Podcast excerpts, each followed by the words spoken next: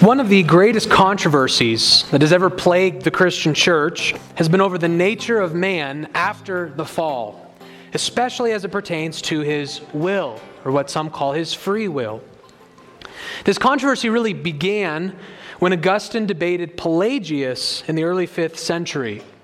Pelagius started a public controversy with Augustine after reading from a book called Confessions by Augustine. And in that, he read a prayer that Augustine prayed to God. And in that prayer, Augustine said this Command what you will, give what you command.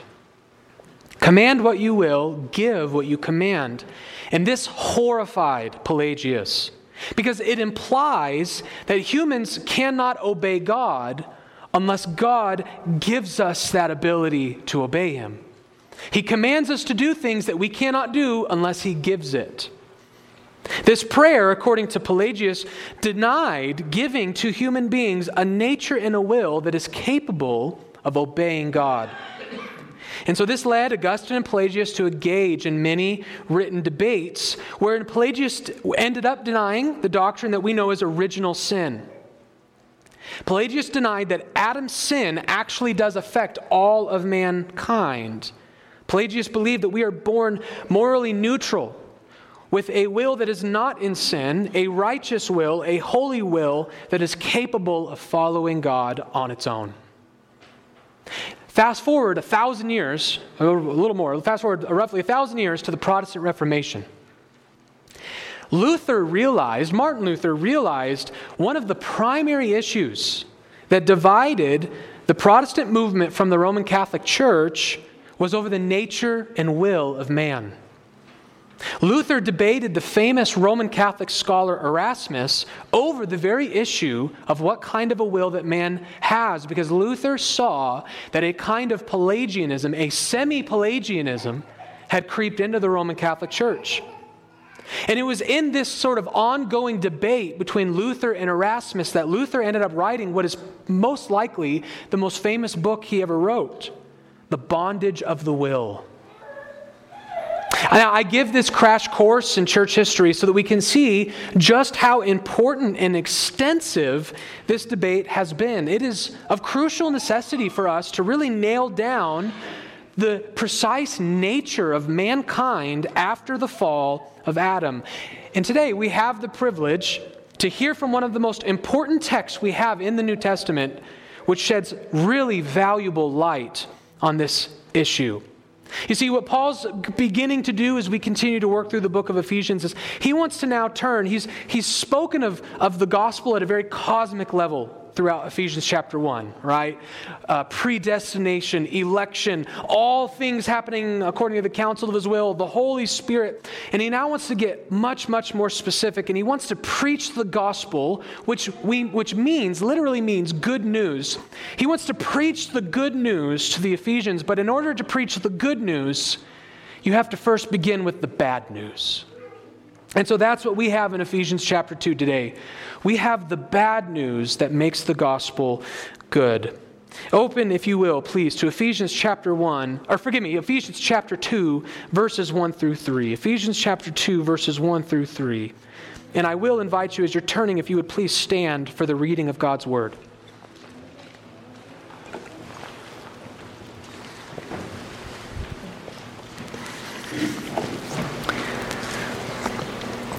Ephesians chapter 2, verses 1 through 3. And you were dead in the trespasses and sins in which you once walked, following the course of this world, following the prince of the power of the air, the spirit that is now at work in the sons of disobedience, among whom we all once lived in the passions of our flesh, carrying out the desires of the body and the mind, and were by nature children of wrath, like the rest of mankind. This bars the reading of God's word. Would you please be seated? The world loves to pretend like mankind is basically generally good. That's, that's the essential message that you'll get from almost any secular movie, especially children's movie, is that we're all just basically good. There are, yes, there are some bad apples. And yes, sometimes good people make bad decisions but we are all good people. You're born just great. Yeah, you're so great. The problem is that the Bible teaches a message quite contrary to that. The world tries to teach us that we are born good hearted people and that we have to actually be taught how to be evil, and that it's evil, oppressive systems and broken people who train us to become evil, but we were born in purity. But the Apostle Paul paints a very different picture in Ephesians 2, does he not? He reminds his readers in this text of who they were before Christ in their natural condition. And he reminds them of who they used to be. And in these verses, the apostle gives us an unfiltered and honestly quite painful truth. He holds no punches and he minces no words. Man's condition before Christ saves him is not like Disney says it is. It's grim, bleak, and it cannot or should not be sugarcoated.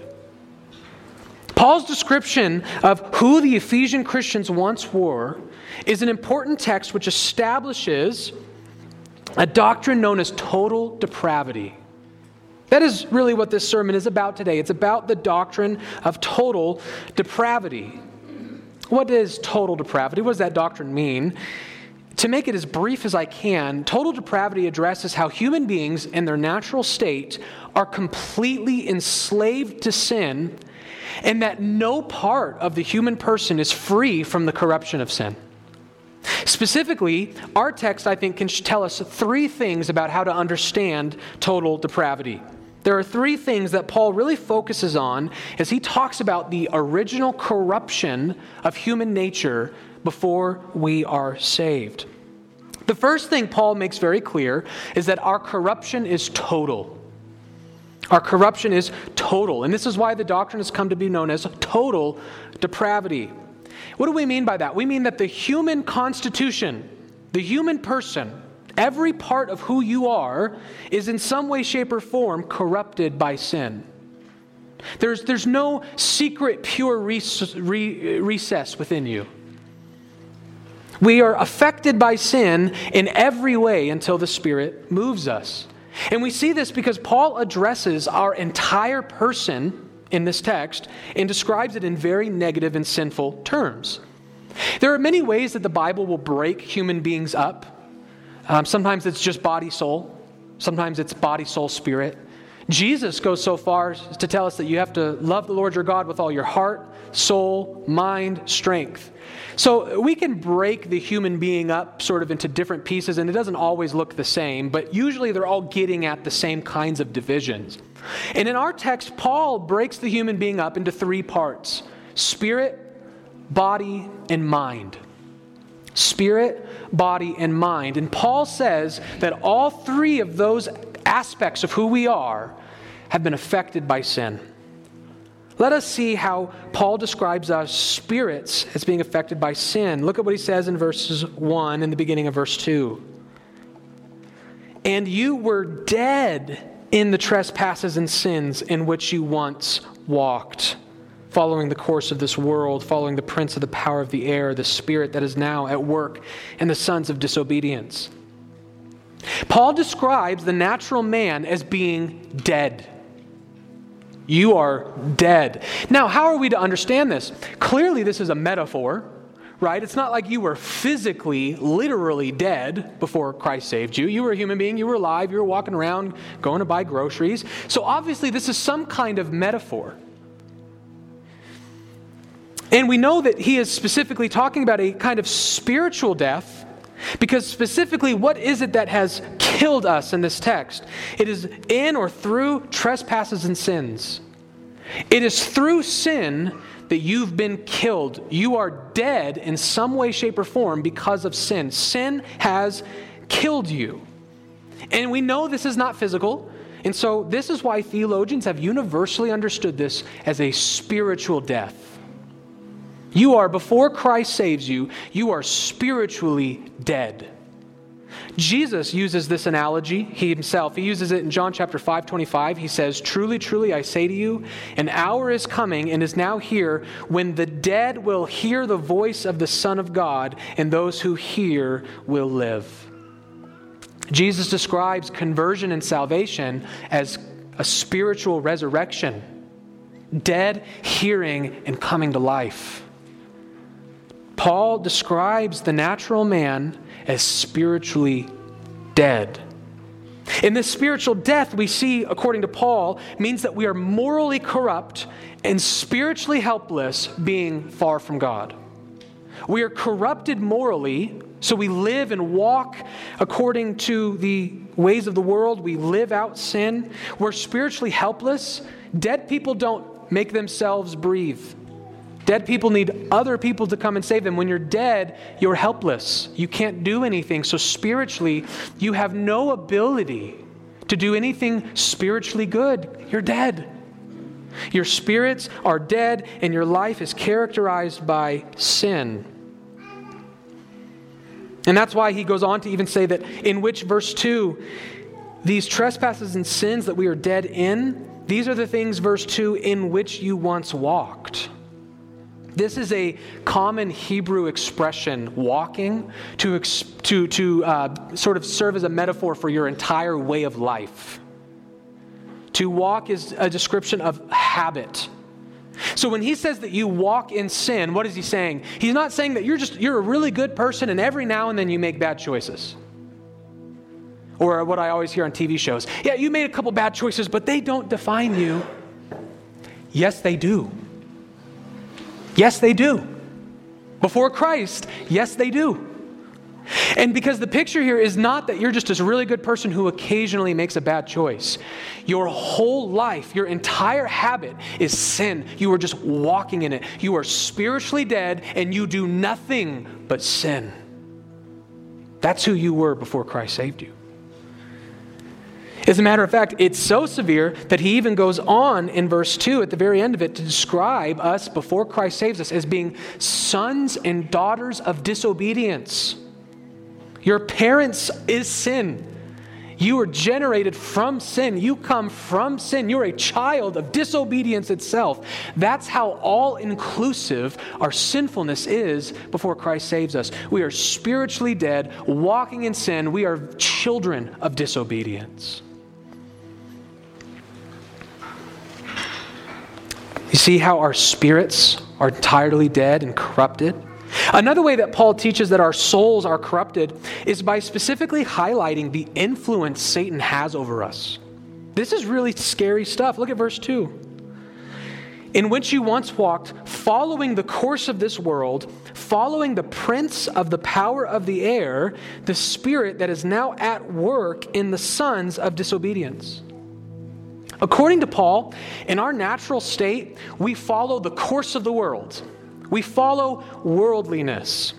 By the way, this is a, a fun little side note. This is why I, have oftentimes said from the pulpit that Christians really should not believe that there's any such thing as an a religious person, that there's really any such thing as a non religious person.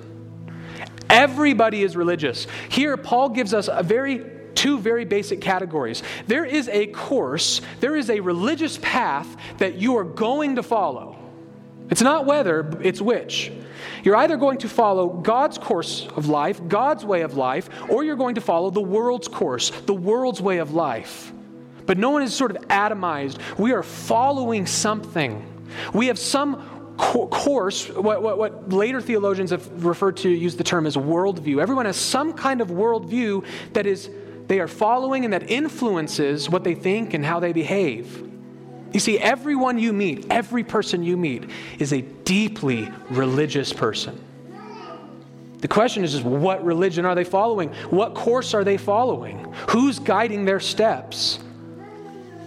Paul says that before Christ comes, we are following the course of the world. We're following the system of the world. And not just that, not only is it true that every single person is following the some course, Paul even goes to say that another inescapable reality is that you'll be spirit-filled. You're going to follow some course, and there will be a spirit guiding you along that course. Every person you ever meet is spirit filled. The question is not whether you will be spirit filled or not. The question is which spirit. You're going to have a spirit. Because notice, we know that Christians are led by the Holy Spirit. That's why when you hear spirit filled, it's usually in a Christian context. But Paul talks about being spirit filled in this text, but he's not talking about the Holy Spirit. Verse 2 in which you once walked, following the course of this world, following the prince of the power of the air, the spirit that is now at work in the sons of disobedience. Before you came to Christ, there was a spirit who was at work in you, and you were following him. See, you were spirit filled before you came to Christ, it just was the wrong spirit. So you probably asking the question what spirit is this? Paul doesn't name this thing by name. He says he's the prince of the power of the air. What does that mean? Well, here, Paul is referencing Satan. He's referencing, uh, maybe uh, the way our kids might refer to him as the devil. In your natural state, the devil is your Lord.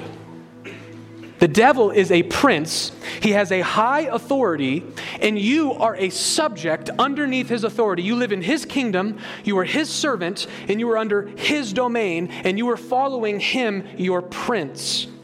It specifically calls him the prince of the power of the air. And it's really elevating Satan above the rest of his demons. You see, what's happening here is the powers of the air are just all the demonic forces that are at work in the world, and Satan rules over them and you're underneath that chain prior to Christ. You are following the powers of the air, ultimately, then following the prince of the powers of the air, Satan himself. And that word air is an interesting metaphor. It's, it's scary. He's trying to bring the unseen realm, the spiritual realm, and remind us of how close it is to us. Satan is not far from you. That's why Peter has to tell his people in one of his epistles to be watchful, for Satan is a hungry lion seeking to devour you. The, the demonic realm, the evil forces that be, they're here. Paul metaphorically says it's, it's like they're in the air. And they have a kind of rule, a kind of power, and Satan rules over them. And before we come to Christ, we submit to them. We are slaves to them. We follow them. By the way, don't let it bother you that Paul would take the devil and give him sort of this kind of high authority. Like, doesn't it kind of feel weird to speak of someone so evil and talk about him as being a prince, as having authority? This is common language in Scripture. Very, very common. You belong to your father, the devil, and you want to carry out your father's desires. John 8 44. Satan, before you come to Christ, you are not a child of God. You're a child of Satan. He's your dad, he's your father, and your disposition is to carry out his desires. He's your father. Now is the judgment of this world. Now will the ruler of this world be cast out. John 12, 31. Jesus speaks of Satan as having dominion over the earth, and Jesus, through his death, burial, resurrection, and ascension, is in a progressive state of throwing the ruler of this age out. But Jesus has no problem saying Satan is the ruler of the world, but then he promises to come and take that authority back. In their case, the God of this world has blinded the minds of unbelievers. 2 Corinthians 4 4. He's literally called small g God. He's the ruler of this age, the God of this world, and he has a very real and active force and authority over the sons of disobedience. He is at work in them. And so we see how deeply corrupted our spirits are. Our very souls are dead and enslaved to Satan. That's who we are before Christ saves us. But he doesn't just leave it with our spirits, he goes on to talk about the corruption of our mind and our bodies as well.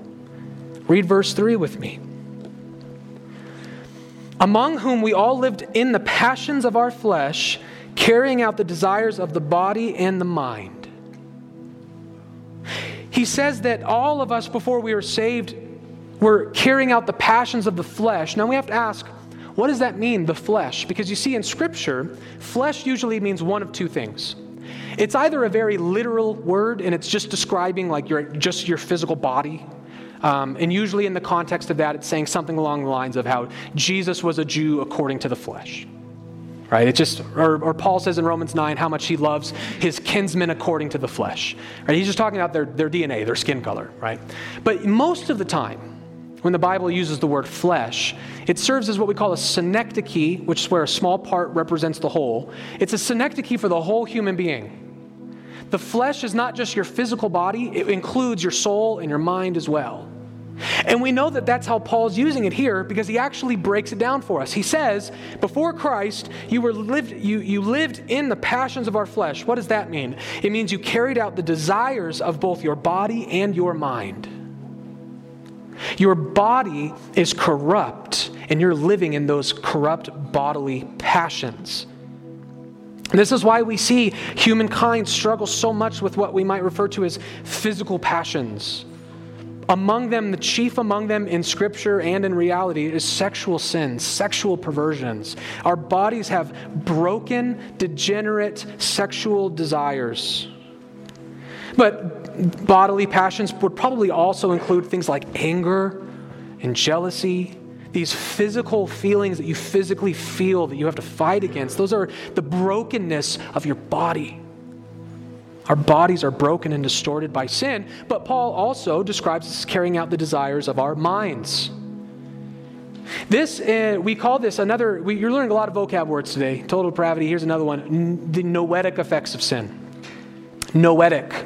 The noetic effects of sin talk about how sin has even affected our minds. It affects our ability to think, our reasoning processes.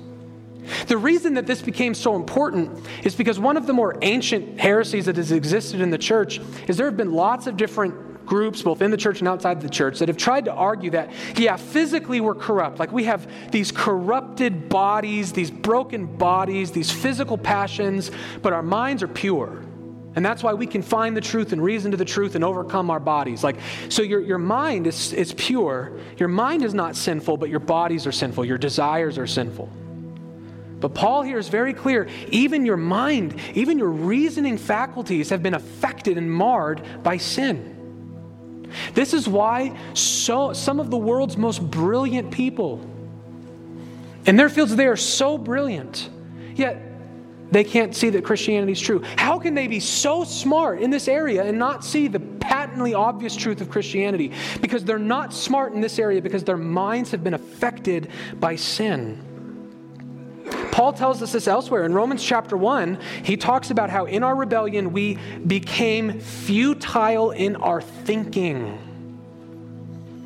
We are, to put it harshly, spiritual morons before Christ saves us. So, what does Paul say? We are totally corrupted. We are totally depraved. And that word total means your mind, your body, and your spirit have all been corrupted by sin. Our corruption is total. But we learn a second thing. We learn from Paul that our corruption is universal. It's universal. Not only does it affect the whole person, but it affects every person. It doesn't just affect the whole person, it affects every person. In other words, what we're talking about right now is not a special class of people. Just one group, ancient group. These people were really, really wicked, but the rest of us, we're, we're okay. We're talking about a universal reality here, something that affects every human being. Look at verse 3. Paul emphasizes this twice in verse 3. He begins among whom we all once lived in the passions of our flesh, carrying out the desires of the body and the mind, and were by nature children of wrath like the rest of mankind. You see at the beginning how he lumps everybody in? I'm not just talking about you, Ephesians. We all were like this. And at the end, he lumps us all in again. You were like this. Why? Because all of mankind is like this. Paul is very, very clear to say that these sinful effects are universal.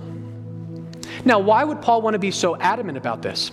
Well, because as we preach through this sermon series, passage by passage, it can become difficult to keep in mind the larger context of the book that we just talked about in our first sermon. And remember, one of the most important themes throughout the whole book is Paul is trying to make sure that the Gentile Christians know that they are not second class Christians to the Jewish Christians. That's going to become a huge theme throughout this book that you are you Gentile believers are on a, on the same level as the Jewish ones. The Jewish people are no longer this special class of chosen people by God, and you're kind of the afterthought. Like you are equal. And can you imagine how that, that process would be entirely overthrown is if, as Paul is sitting here talking about these Ephesian Christians and how wicked they used to be, and how they used to be basically slaves of Satan and fallen, how the Jewish person can think, yeah, those Gentiles, man, I'm telling you, pretty bad. And so Paul wants to remind the Ephesians, even though I'm talking to you right now, I'm not just talking about you. This is not an Ephesian problem. This is not even a Gentile problem. This is a human problem. You see, what's amazing about biblical truth is that in Christ, we like to talk about how we're all made equal, right? Galatians chapter 3 in Christ, there's no slave or free, male or female, you know, Jew or Gentile. Christ levels the playing field. But in a very real sense, the playing field is leveled not just in Christ, it's leveled outside of Christ too. At the end of the day, any worldly distinctions we want to make between each other are sort of null and void when you read Ephesians 2 1 through 3 and realize this describes all of us. We, we were all dead in sins, slave to Satan, living in the passions of our corrupt minds and corrupt bodily affections. Paul wants to level the playing field, just as he does in the book of Romans, chapter 3, when he says, None is righteous, no, not one. No one understands, no one seeks for God. All have turned aside. Together they have become worthless. No one does good, no, not even one. Do you hear? He wants you to see this is not a Gentile problem, this is a human problem. Nobody is free from total depravity. But this, that leads us, that's a good transition to our final point. How is this possible? But think about it this way what are the odds? There are almost 7 billion people on the planet today, and billions of people have come before us. What are the odds that every single person would end up becoming such a sinner? Right? Don't statistically, shouldn't we just assume there was going to be at least a handful of people who didn't fall into such sin? Who didn't live their lives like this? What are the odds? What if 7 billion people all won the lottery every single year? When you think something's going on here? How is this so universal?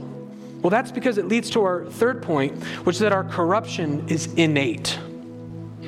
Our corruption is innate. It's total, it's universal, and it's innate. What does it mean when we describe something as being innate? It means it's natural to you at birth, actually, natural to you at conception. Innate instincts are just part of who you are. It means that sin is not something you learn, it's not something you develop, it's with you at birth. It, it's, it's part of who you are. And Paul implies here that this fallen condition is not something that we eventually stumble into during our lives. Like we're born morally neutral or maybe even righteous, and then at some point we all just inevitably become sinful. Paul is telling us that this is our condition from the moment we exist. Where do I get that from? Read verse 3 with me. Among whom we all once lived in the passions of our flesh, carrying out the desires of the body and the mind, and were by nature children of wrath. That expression, children of wrath, what it essentially means is that you deserve the wrath of God. And we know that because the Bible in the Old Testament utilizes this phrase in this way a lot. So, for example, we have examples in the Old Testament where God prophesies um, someone is going to die, and the Old Testament text will describe that person as being a son of death. Or the Bible might talk about how someone deserves government punishment, capital punishment, and then the Old Testament will describe that, those people as being sons of lashes. When it talks about we are children of wrath, it means we deserve wrath. It means if God were to judge us, we would be deserving of it. You deserve God's wrath. What does that imply? It means you're sinful and corrupt and you're against God. You deserve his wrath. Now, the question is when did you become deserving of the wrath of God? At what point in time did God decide you deserve to be judged by me? And Paul says it didn't happen throughout your life and time. You deserve wrath according to your very nature. By nature, we were children of wrath. Human beings after Adam simply deserve the judgment of God because of who they are. We are innately corrupted. This is exactly what King David said in Psalm 51 5 when he said, Behold, I was brought forth in iniquity, and in sin did my mother conceive me. David said he was a sinner from the moment of his conception. His very nature made him a child of wrath. A, simpler way to think about this, I, I like to phrase it like this. There's this question, and we have to, which, which one do we get right? Which one comes first? The chicken or the egg kind of a question, right? Are you a sinner because you sin? Or do you sin because you're a sinner? Right? What comes first? And Paul gives us the answer here. You are not a sinner because you sin. You sin because you're a sinner. That's what Paul is saying when he says that you are by nature a child of wrath. You were not born perfect, and then you sinned, and so now you're a sinner. You were born a sinner, and so then you sin. You are not a sinner because you sin, you sin because you're a sinner. Committing acts of sin didn't make you this way. You were this way by nature. Now, how can this be? Can we just be honest with ourselves? This is kind of hard to believe. This is kind of hard to agree with. In order to grasp this concept, we really have to understand a very crucial doctrine the very doctrine that Augustine debated with Pelagius original sin. So there's your three vocab words today total depravity, the noetic effects of sin, and original sin. We need to at least be introduced, if you will, to this concept of original sin. Original sin is essentially stating that Adam fell in our place. Adam, when he fell, he corrupted his human nature. Sin, when he sinned, it ruined his body, it ruined his soul, it ruined his mind, it ruined his whole constitution. And then guess what?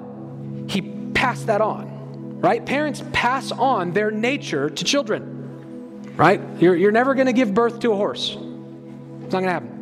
You're not ever going to give birth to a puppy. You're going to give birth to a human. You're going to pass on what you are. And Adam is a broken, fallen sinner. And so every person who's a child of Adam inherits his brokenness, his fallenness. Original sin means that Adam corrupted the human race and passed that on. And by the way, this is why Christmas is so important. This is why the virgin birth is so important. This is why the kind of modern liberal ideas that the virgin birth didn't happen ruin the gospel. If the virgin birth didn't happen, Jesus is a son of Adam. And that makes him accountable for Ephesians 2 1 through 3. Unless you were virgin born, you received Adam's seed, which makes you broken and fallen and corrupt. He has passed on his broken humanity to us. But additionally, he didn't just pass on a broken uh, he didn't just pass on a broken nature to us. His actual legal status of being guilty under the law was passed to his children. The Bible teaches that Adam is the covenant representative of all of his children. So, as long as Adam was in that broken covenant state, all his children are born into that broken covenant state. So, you are not only born with a corrupt nature, nature you are born guilty of sinning against God because you fell in Adam. Keep your marker here, turn to Romans chapter 5. There's a lot in Romans 5 that we will not have time to get to today. Time is moving very fast for me right now. But I just at least want you to see this. This isn't just the musings of your pastor with too much time on his hands during the week. Romans chapter 5, beginning in verse 12.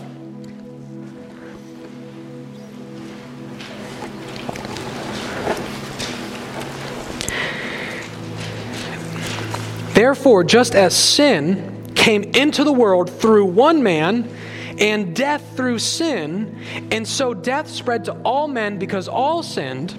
For sin indeed was in the world before the law was given, but sin is not counted where there is no law. Yet death reigned from Adam to Moses, even over those whose sinning was not like the transgression of Adam, who was a type of the one who is to come. But the free gift is not like the trespass. For if many died through one man's trespass, how much more have the grace of God and the gift or in the free gift by the grace of that one man, Jesus Christ, abounded for many. And the free gift is not like the result of that one man's sin. For the judgment following one trespass brought condemnation, but the free gift following many trespasses brought justification. For if, because of one man's trespass, death reigned through that one man, much more will those who receive the abundance of grace and the free gift of righteousness reign in life through the one man, Jesus Christ. Therefore, just as one trespass led to condemnation for all men, so one act of righteousness leads to justification and life for all men. For as by one man's disobedience the many were made sinners, so by the one man's obedience the many will be made righteous. Now the law came in to increase the trespass, but where sin increased, grace abounded all the more. So that as sin reigned in death, grace also might reign through the righteousness leading to eternal life through Jesus Christ our Lord. Again, long passage, a lot there. Here's all we can emphasize with our time today. Do you notice how, number one, crystal clear, Paul is here, that it was Adam's single sin that brought death and sin and condemnation to all men? Right? This is not my idea. This is Paul's idea. We are in Adam, and therefore we inherit his corruption, his condemnation, and his sin. From the moment of your conception, you're Adam. You're a sinner. You're guilty. You're corrupt.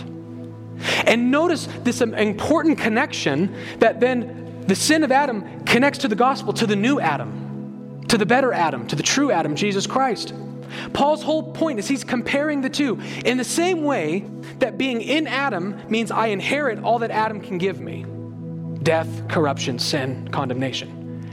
Now that sets the stage for if you believe in Christ, if you switch from being under Adam's headship and you come under Christ's headship, guess what?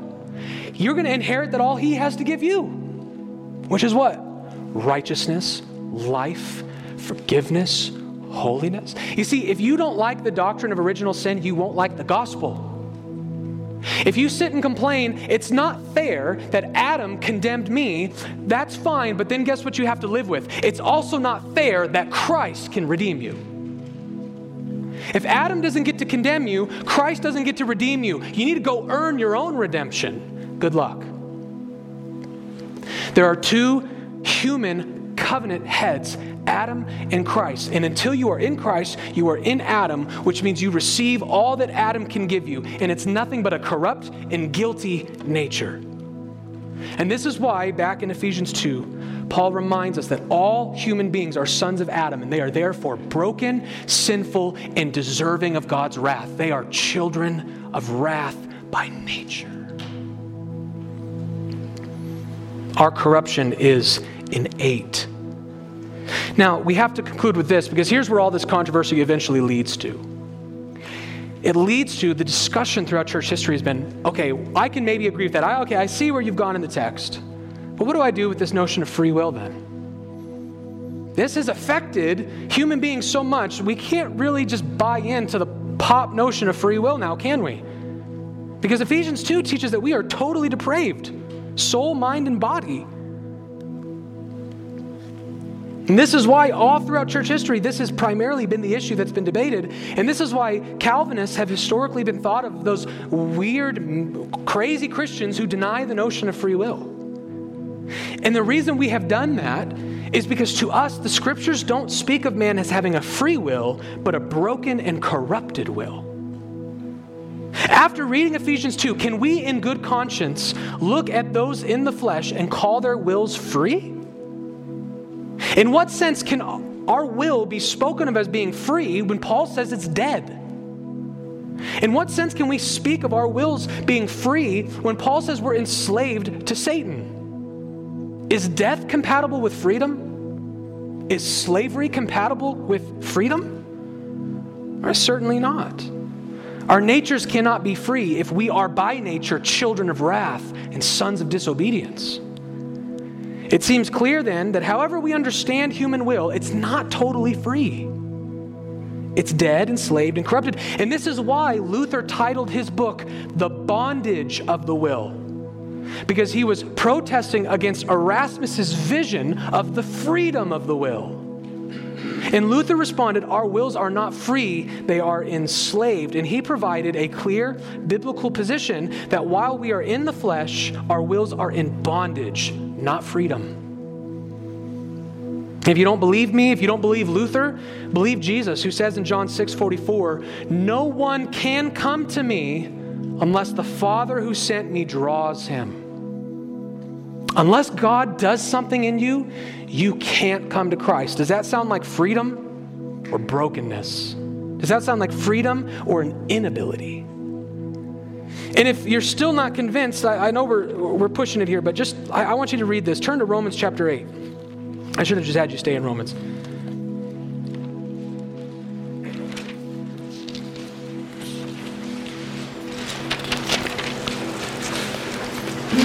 Romans chapter 8, look at verses 7 through 8.